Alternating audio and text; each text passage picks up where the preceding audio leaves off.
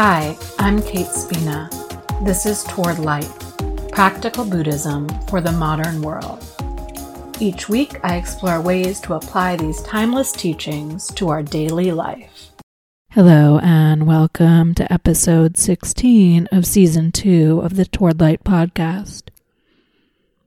I was reading an article the other day about a spiritual community that has had multiple allegations of financial and power abuse of the participants. And I know people involved in that group, and it just made me really sad.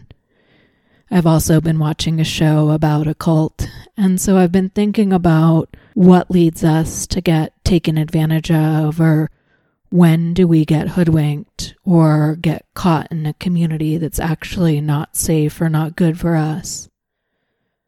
I've been thinking about the different roads I've been down in my spiritual seeking and why Theravada Buddhism is my home.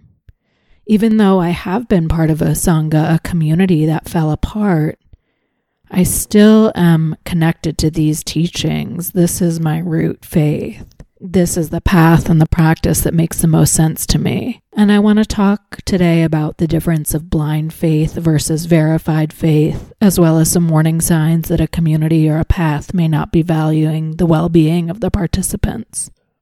I talked about the Theravada lineage more in season one, episode 40, so you can give that a listen if you want to hear more about this topic. I want to begin with a quote from Ryokan. Why do you so earnestly seek the truth in distant places?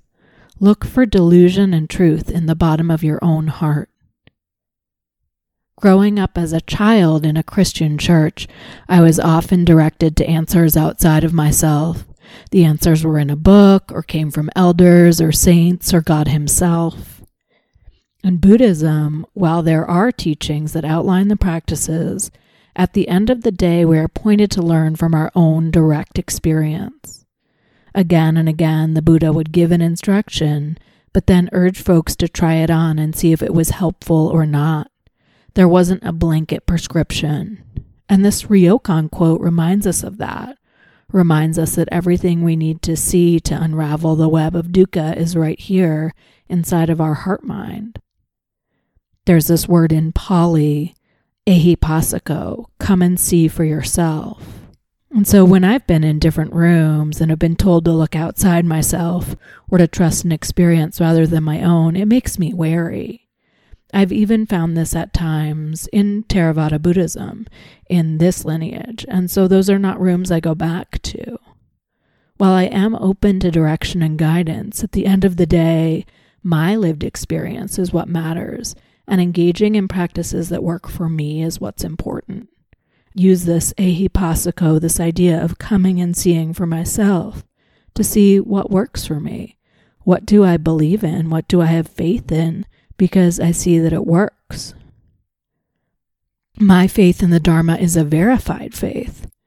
It's based on my experience of the teachings, not a blind faith. But in the beginning, for all of us, whatever spiritual path we find, the faith isn't as verified. We haven't done so much of the practice. So, how do we trust? How do we keep learning and practicing even when the practice feels hard? I know for me at the beginning, my meditation practice was quite difficult. And so, why did I stay? Often it can be about seeing it in somebody else, seeing that someone doing the practice has what we want. Or maybe we're able to taste some peace, even a tiny bit, and that's enough. Or we hear a teaching and it's a light bulb moment and everything just sort of clicks into place. I remember early on in my exploration of this tradition, I found a teacher who I really connected with and began to listen to all of his talks that I could find. And even though I wasn't sure about my growth on the path yet in that moment. I could hear it in him, and that helped me move forward. An adult character in the John Green book, The Fault in Our Stars, says the following I thought being an adult meant knowing what you believe, but that has not been my experience. I think this is a really important thing as we can think that we hit some kind of milestone where we're supposed to know everything or know our beliefs or that they get fixed or set in some way. When I first got introduced to Buddhism, it was in a different lineage and it didn't click for me, but I kept trying to force myself into that version of practice because I thought I knew what I believed or I thought I knew what was available. And so I just tried to make it fit. But then when I walked into a drop in Theravada Buddhist group, it was like the blinders came off and I was able to open to my beliefs more deeply. And so that's another thing I watch for is that if a group or a community is telling me that their way is the only way, that's a red flag for me. Or if they're telling me how to believe with no openness to the nature of changing realities or growth, it makes me wary. And so, while this is a podcast about how to apply early Buddhist teachings to modern life, I want to be clear I know this is not the only path to peace. It's just the one that is currently working best for me. I've had students I've worked with where I've referred them to other schools of Buddhism or other faith traditions or therapy or whatever. And while Theravada Buddhism is my root spiritual home, I know it's not the right fit for everyone, and it's not the only spiritual or self care tool in my arsenal. Even in this episode, I'm sharing quotes from Buddhist teachers from other lineages, an author, an elder from another faith tradition. I want to make sure that I'm not pigeonholing myself. Another thing to watch for is if you find yourself hearing or reading something that prompts a lot of discursive thinking, that may be a sign that it's not the right fit, or it's something you need to understand more deeply. When I'm faced with a new teaching, I may have a lot of thoughts or curiosity about it. But if I'm starting to talk myself in and out of a belief, I know that something is up. As Vinnie Ferraro says, my mind wants to make things complicated, but my heart knows. When I'm checking out a new group or teaching or belief system, it's so important for me to be grounded in my body so I can clearly feel how this new teaching or idea is moving my heart. And so this brings us to another level of faith that's necessary when we're trying anything new a faith in ourselves, a faith that we know our heart enough to know when something feels true and when it doesn't. A faith in our knowing of our lived experience, and a faith that that knowing is enough for us to make informed decisions. Malidoma Patrice Somé says, No one can tell us who we are or how we must live. That knowledge can only be found within. And sometimes we can be plagued with self doubt, especially when faced with new things or ideas. So it's important to cultivate faith in ourselves. My teacher, Matthew Brensilver, says In the process of self discovery, if I'm discovering something amidst a soft heart, I am much more likely to trust it than if I am discovering something amidst all the old stories and hardness and intense views. So, part of cultivating faith in ourselves is treating ourselves with compassion and openness, noticing when we're stuck in rigidity and absolutes, and offering ourselves some space and grace. Easier said than done, I know. Some practices that can help us include soft belly breathing, formal self compassion practice, and regular check ins throughout the day to soften any areas of habitual clenching or tension. Right now, as you're listening to me, notice if there are parts of your body that are clenched.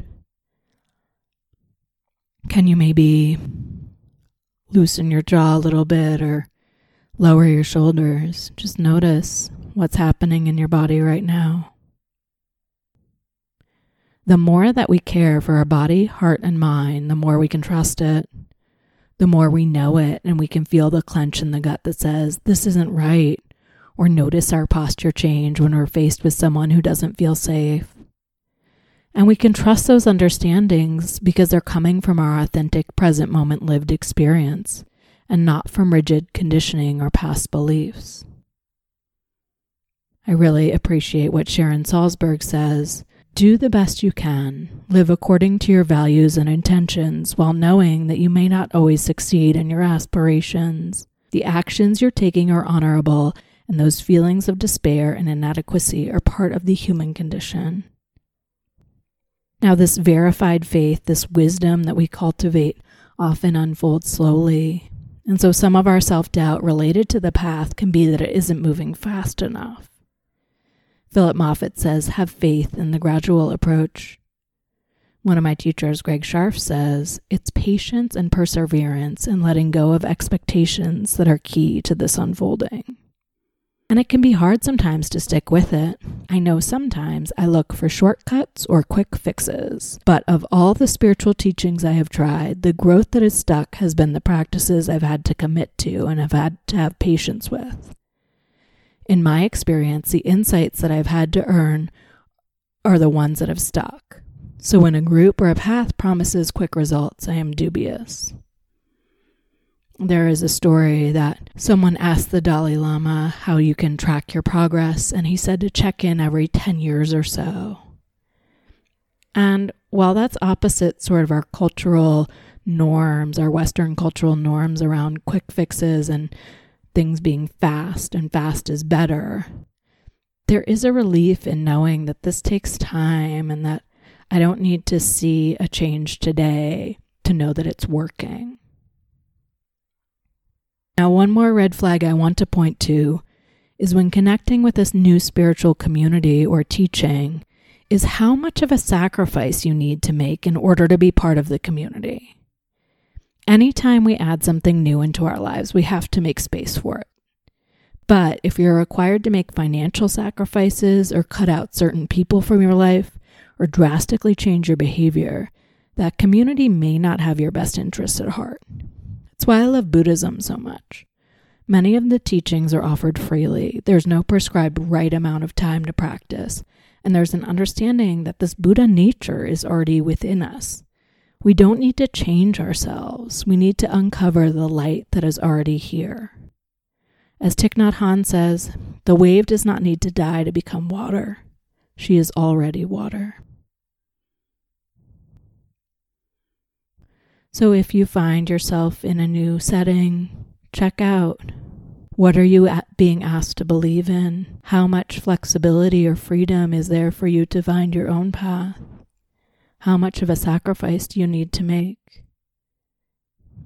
And I urge us all to connect with the light inside of us, to trust our internal wisdom, and to trust in the faith that we're cultivating. Thank you for listening. Please check out any links in the show notes. You can find me on my website, towardlight.net, or on Instagram at towardlight108.